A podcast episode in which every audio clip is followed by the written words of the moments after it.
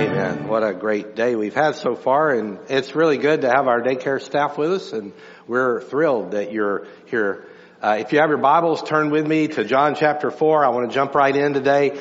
Um, I, I, will uh, tentatively promise to get you out of here at 12 o'clock. Uh, don't hold me to it, but I'm going to try to get you there. And I'm not going to read the whole passage like I often do because um, it'll take too long. We're going to cover a, a, sweeping passage today, John chapter 4 verses 1 through 26. Let me give you a little background about this and then we'll jump into it and I'll read it. Um, I'll read, what I'll do is I'll read each passage, uh, each section as we go. So we'll talk about it and that way I won't take a lot of time. But I want you to recognize uh, the significance of this event. I want you to see uh, what's happening here that Jesus, God in the flesh,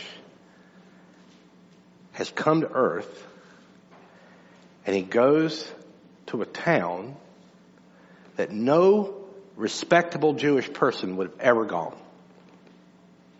And he sits down and he has a conversation with a woman that no respectable Jewish person would have ever done. And he shares with her the message of truth. He shows us the power of the gospel. He shows us how strong it is. I don't, I don't want you to lose track of that in here. That this message shows us that God is so powerful and that he'll cross any barrier.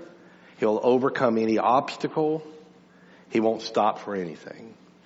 He, he will literally pursue us until he finds us. Let me pray with us before we start. Normally I read and then pray, but we're just going to pray over God's word. God, we thank you for your word. And we thank you for its power.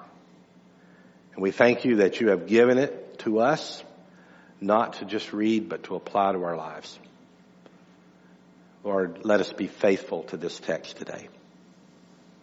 Let us be faithful to your spirit, to your work. Do not let us miss the majesty of this moment of what you have done for us here. In Jesus' name we pray. Amen. Um, I want to uh, let you know, and you probably remember, it's the 15th of our messages on John. Uh, this is the second encounter that Jesus has had with a person concerning salvation. Here are some comparisons with this uh, encounter and the one with Nicodemus. Uh, Nicodemus was seeking God. Uh, this woman was indifferent to God. She had no desire. All she wanted is to get some water out of the well. Uh, Nicodemus was a respected ruler of the Jewish people, and the Samaritan woman is a nobody, an outcast. Uh, he Nicodemus was serious. The woman was flippant. Uh, the Nicodemus was a respected Jewish person, held in high esteem by a lot of people. This woman had no status at all. He was uh, presumably moral she was immoral. He was very orthodox, traditional. He was dyed in the wool Jewish man. She was of a faith that the Jews had contempt for. He was learned about all things of the Bible and scripture. She had very little knowledge. But what a powerful message she would proclaim because of this. Um, they both needed Christ. And so all of us in here, we need Christ. Whether we know it, whether we have Him now, whether we've had Him for years, we need Christ day to day. We need Him in our life. So in this passage, we have a picture of what it is like to meet God in the flesh. Let me read the first verses, and I'm going to talk first about that our gospel, the gospel overcomes our own weariness and our prejudices. I'm going to read verses one through nine with you. And when Jesus knew that the Pharisees heard he was making and baptizing more disciples than John, though Jesus himself was not baptizing, but his disciples were, he left Judea and went again to Galilee. He had traveled through Samaria, so he came to a town of Samaria called Sychar, near the property that Jacob had given his son Joseph. Jacob's well was there, and Jesus, worn out from his journey, sat down at the well. It was about 12 noon. a woman of Samaria came to draw water. Give me a drink, Jesus said to her, for his disciples had gone to town to buy food. How is it that you, a Jew, ask for a drink from me, the Samaritan woman? She asked him, a Samaritan woman. For Jews do not associate with the Samaritans. Let me, let me give you a picture here. Uh, Jesus was traveling. We have a map, and I want to show you this. I don't often show maps because it's kind of hard. But if you see Jerusalem down in the bottom of the map, Jesus had been traveling from the region of Judea and Jerusalem, and he traveled. You see the little green ball and the maze of technology that we can do that. And he traveled on the way to Galilee in the north. He stopped in this little city of Sychar. That's where he stopped. He went by all accounts the most direct route. That's the way that you would go. I want to remind you that people are not walking, are not riding a bus or riding a car. They are walking. So they would go the most direct route, you would think. That's what Jesus did. He went from Jerusalem to Sychar by the direct route. Most Jewish people would never go through Sychar. They would never go through Samaria. Look at the route they would take. They would travel to a region called Perea and, and avoid Samaria if at all possible. Because they so dislike those people. Have you ever disliked somebody that you would drive to another state so you wouldn't have to go through their city? That's how bad the Jews disliked the Samaritans. And so that's a remarkable part of this story. You probably say, well, what's the deal about the Samaritans? What's all their problem? Well, their problem is that when all of the Jewish people were carted away from Assyria in 727 BC, and they stayed in captivity there, when they returned from captivity, the Assyrians not only sent the Jews back, but they sent a bunch of other folks back with them to pollute and to change the genealogy of the Jews, of the Jews. That was a way of really conquering a country.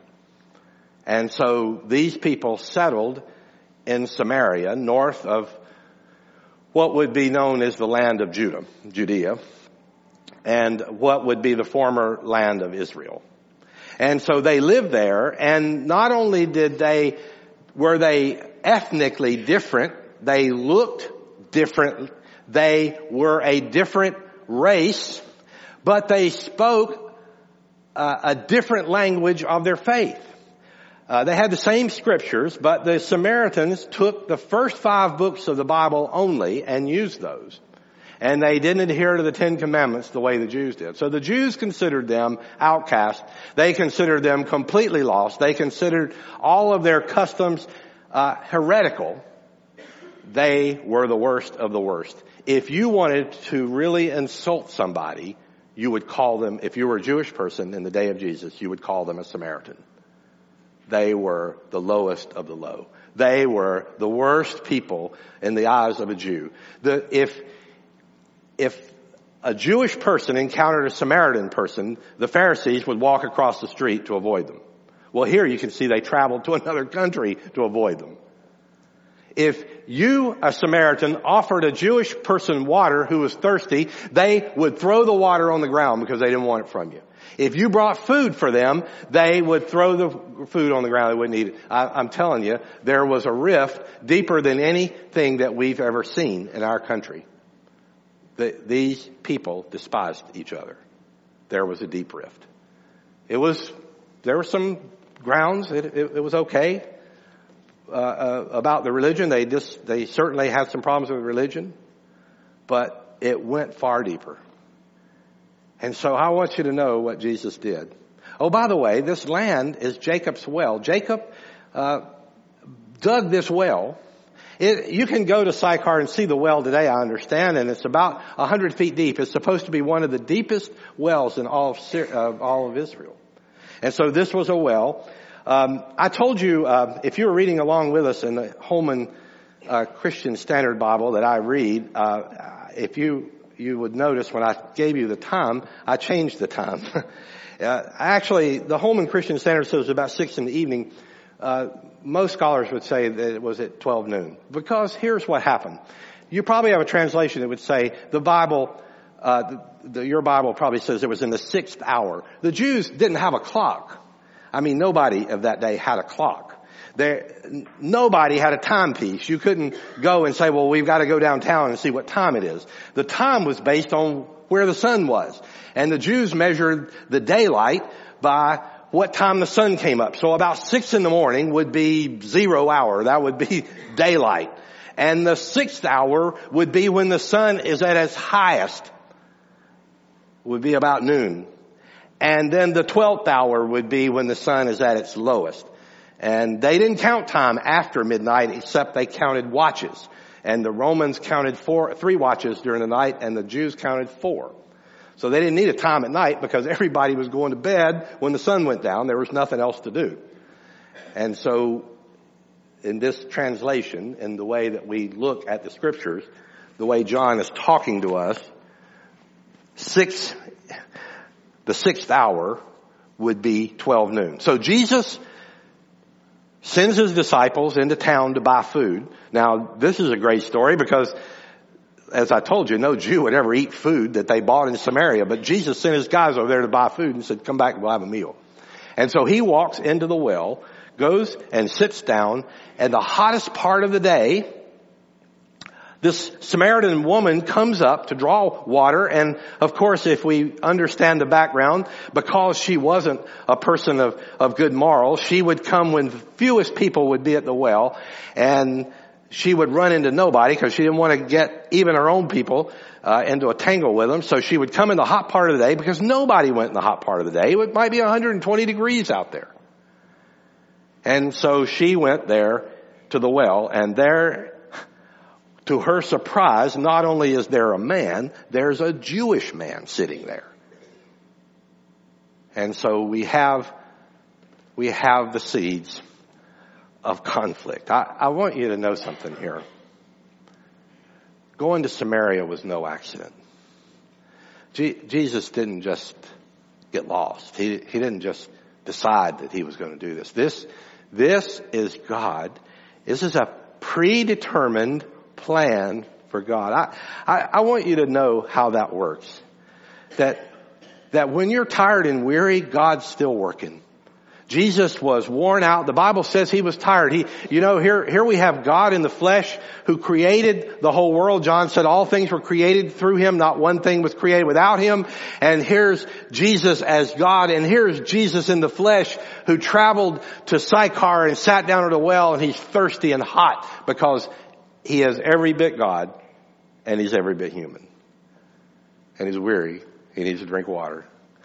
But he used his weariness. I, I, I key on this weariness in my point because um, a lot of times when I get tired, I, the gospel is is hard for me.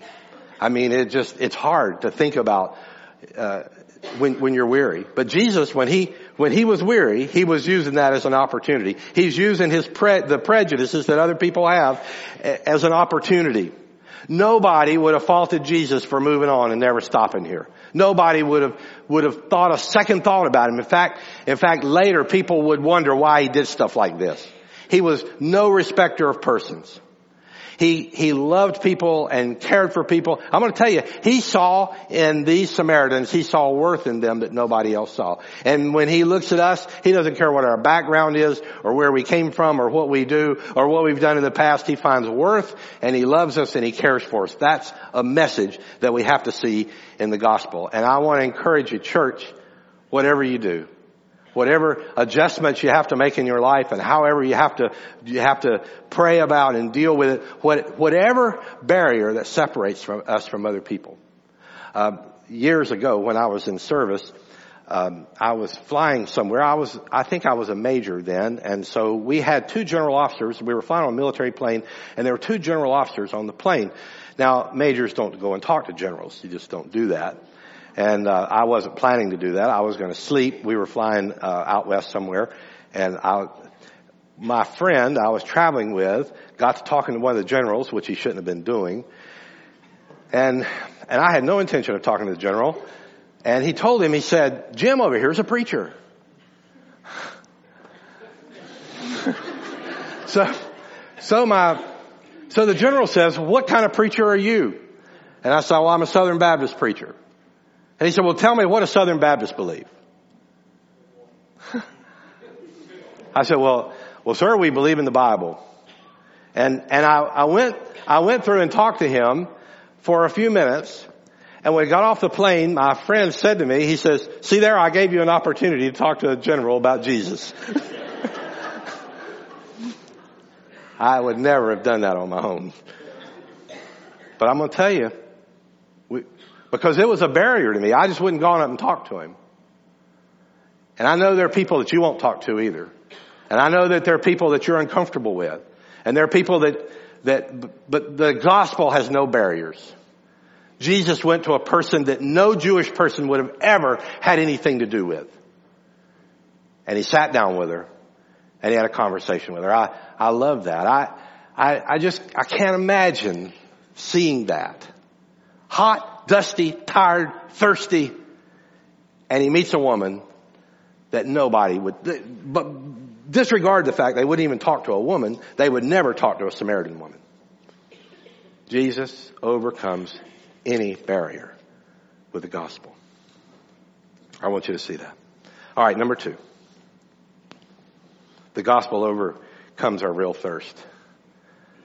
You, you may not know it. The people, the woman there didn't know that she was really thirsty. In fact, I want you to just remember that now this woman was the one that was thirsty. I mean, Jesus was the one that was thirsty, but we're going to be talking about her thirst. Listen to this in verses 10 through 15. In response to, how is it that you, a Jew, ask for a drink from me, a Samaritan? For Jews do not associate with Samaritans. She said to him. And Jesus answered, if you knew the gift of God who is saying to you, give me a drink, you would ask him and he would give you living water.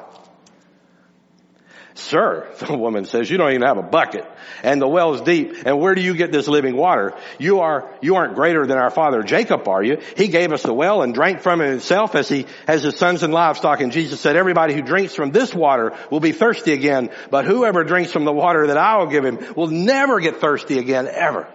Boy, isn't that great? In fact, the water I will give him will become a well of water springing up within him for eternal life. Jesus said,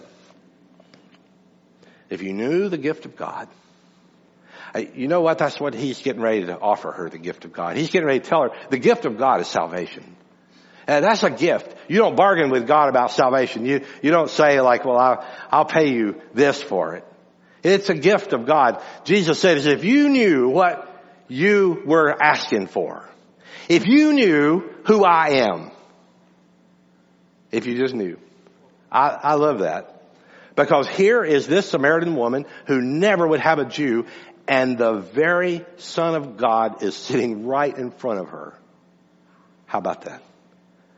Offering her water that will spring up and she will never get thirsty again. Now, now this well they had was real deep. Jacob had dug it. It was a well that had been respected and the people had loved and adored. It, it was a well that had, um, a, a spring that that flowed through it, so it always had water in it. You can go there today. And it was a hundred foot well. So you gotta have a rope a hundred foot long to get into it. Jesus said, the lady says to Jesus, how are you gonna get any water? You don't have a bucket.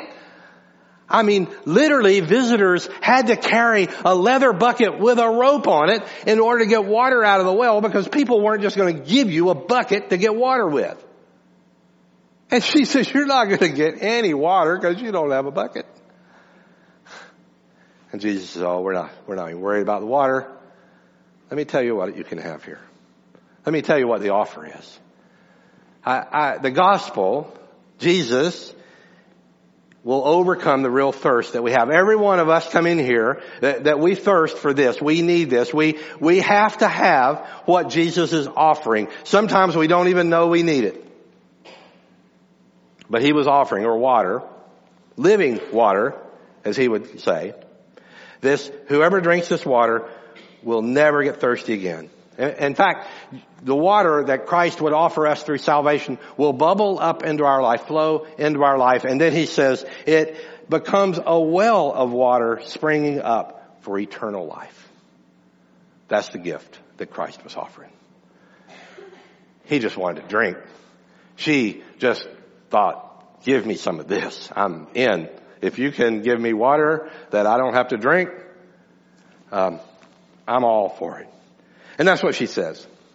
She says in verse 15, she says, sir, the woman said to him, give me this water so I won't get thirsty and come here and have to draw water again. She, she kind of got it. She thought it was interesting. I, I want to hear the rest of it. Give me whatever you have.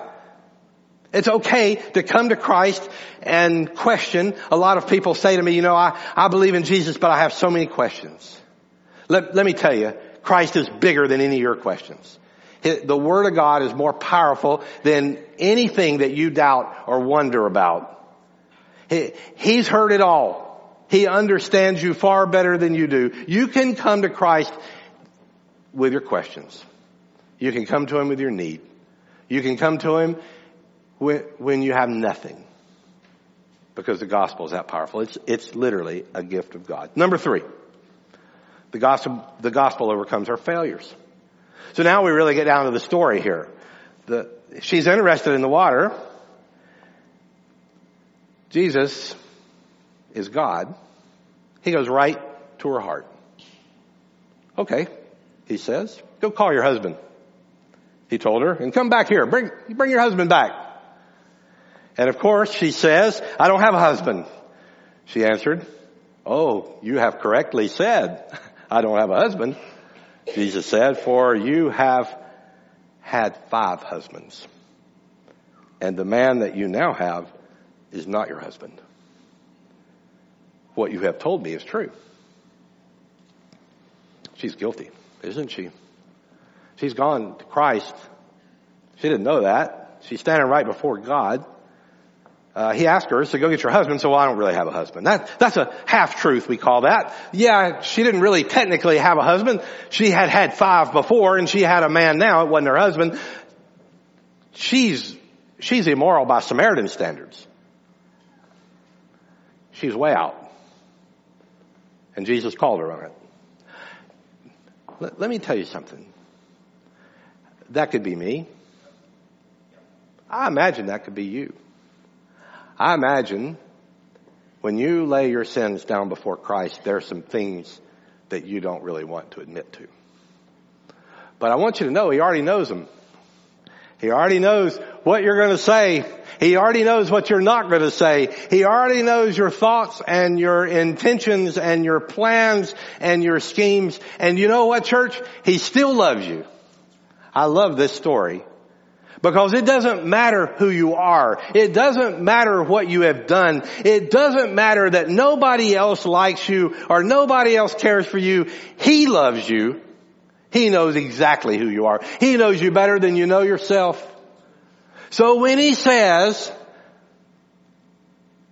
go bring your husband, she says, I don't have a husband. Oh, right. I know all about you, lady. And I love you still. That's a great story. I want you to know the gospel defeats any of our failures. There, there's people all the time that will say, you know, I, I've just done too much. I can't, I can't be around those people. I've done this. I, I'm involved in this or I'm involved in that or I've, I've had that, this kind of thing going on my life. Church people don't want to have anything. Let me tell you, Jesus knows you and He desires you to come to Him. He wants you to come just like you are. That's, that's all. That's simple.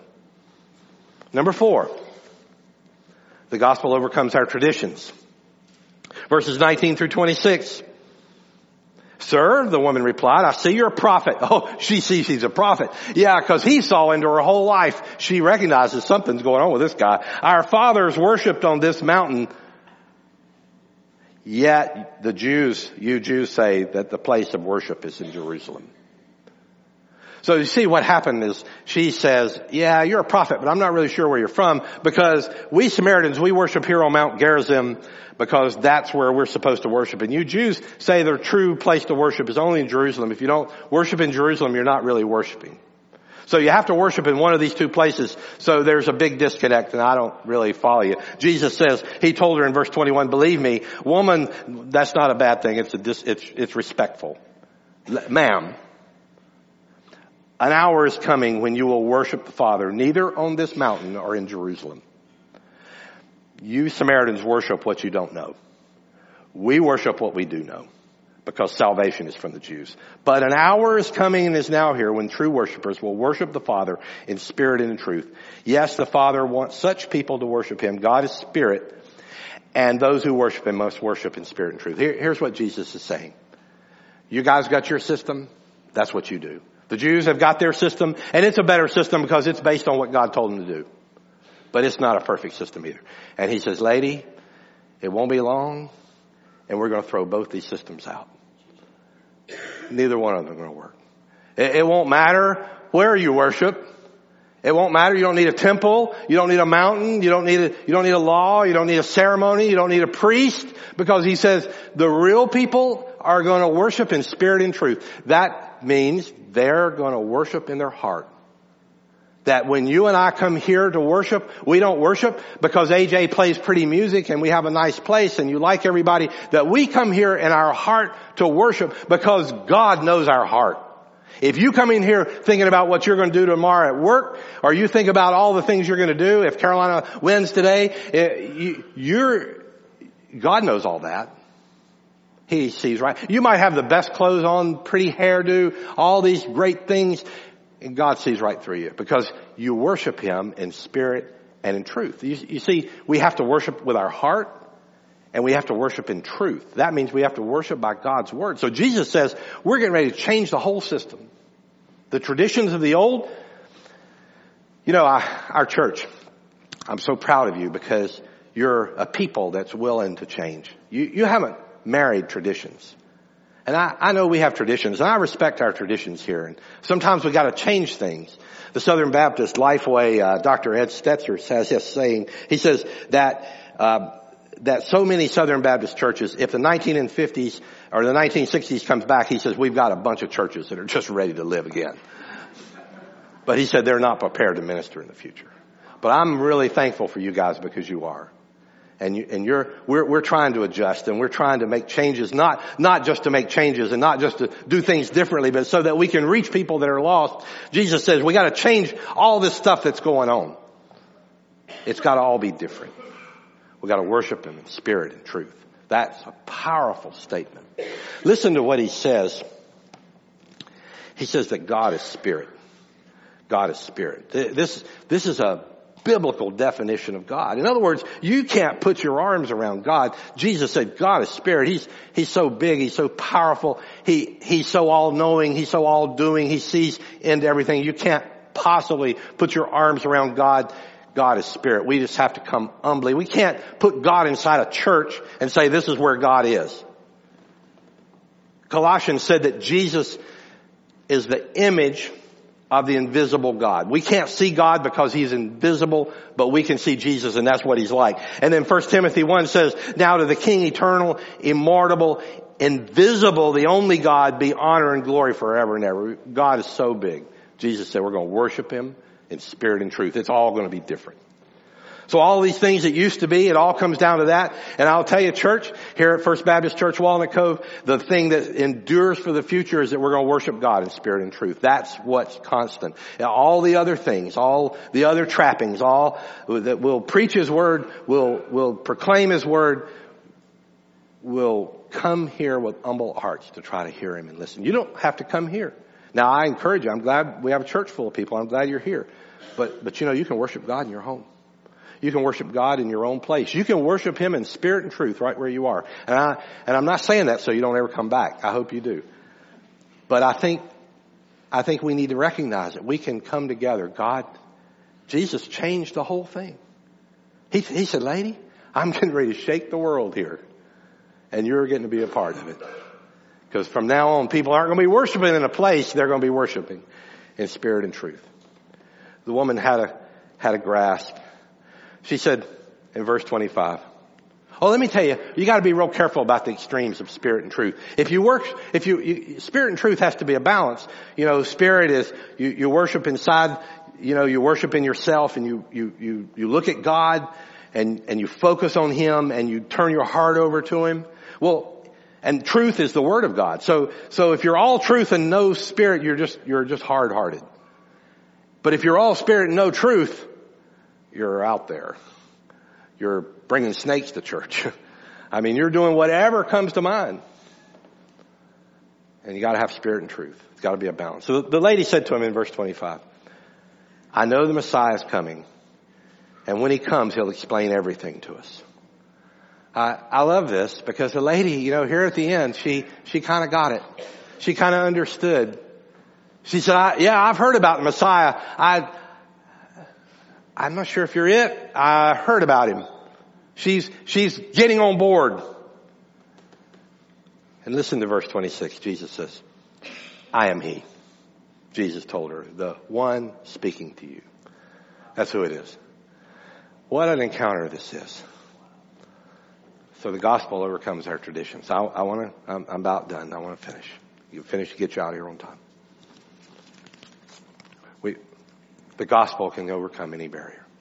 I, I want you to hear that. I want you to hear that as church people, as Christians, as believers, that there are no barriers to gospel stop. If we have a barrier in our church, if it's if it's resources or people or if it's, if it's opposition from our government or if it's whatever it is, the gospel can overcome that. There's no, there's nothing that'll stop God and His work. This church, the church universal will exist until Christ comes back. Nobody can eliminate it. The, the Roman government said they were going to stamp out the Christian church. And in 270 years, half of the known world was Christians and the Romans were gone. The gospel grows.